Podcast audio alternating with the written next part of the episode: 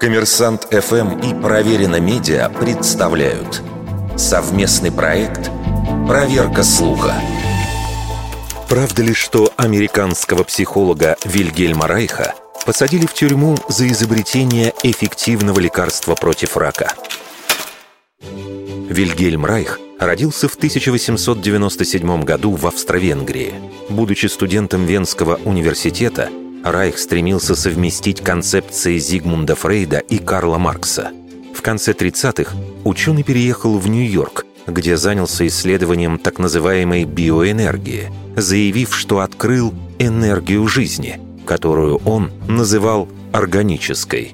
По его убеждению, Вселенная состоит из бионов, микроскопических частиц энергии – Именно недостатком жизненной энергии он объяснял возникновение у людей многих заболеваний, в том числе онкологических. Свои идеи Райх сумел поставить на коммерческие рельсы, построив устройство, которое якобы могло концентрировать органическую энергию из пространства и передавать ее пациенту.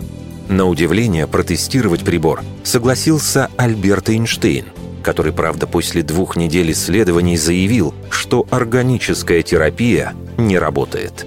Но Райха это не остановило, и он начал производить свои аккумуляторы для массового использования. Его изобретением пользовались многие известные люди той эпохи. Например, Джером Селлинджер, Джек Керуак и Уильям Берроуз – но в 1950-е Американское управление по санитарному надзору за качеством пищевых продуктов и медикаментов добилось судебного запрета на устройство, а заодно и книг Райха, признанных антинаучными. При этом власти не стремились скрыть что-то от общественности. Причиной запрета стало то, что информация о приборе была ложной или вводящей в заблуждение. Однако, несмотря на решение суда, Райх продолжил продажи – из-за этого против него возбудили дело за неуважение к суду и приговорили к двум годам тюрьмы, где Райх умер от сердечного приступа.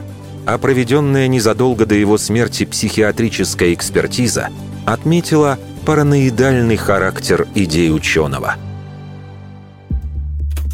Вердикт. Это неправда.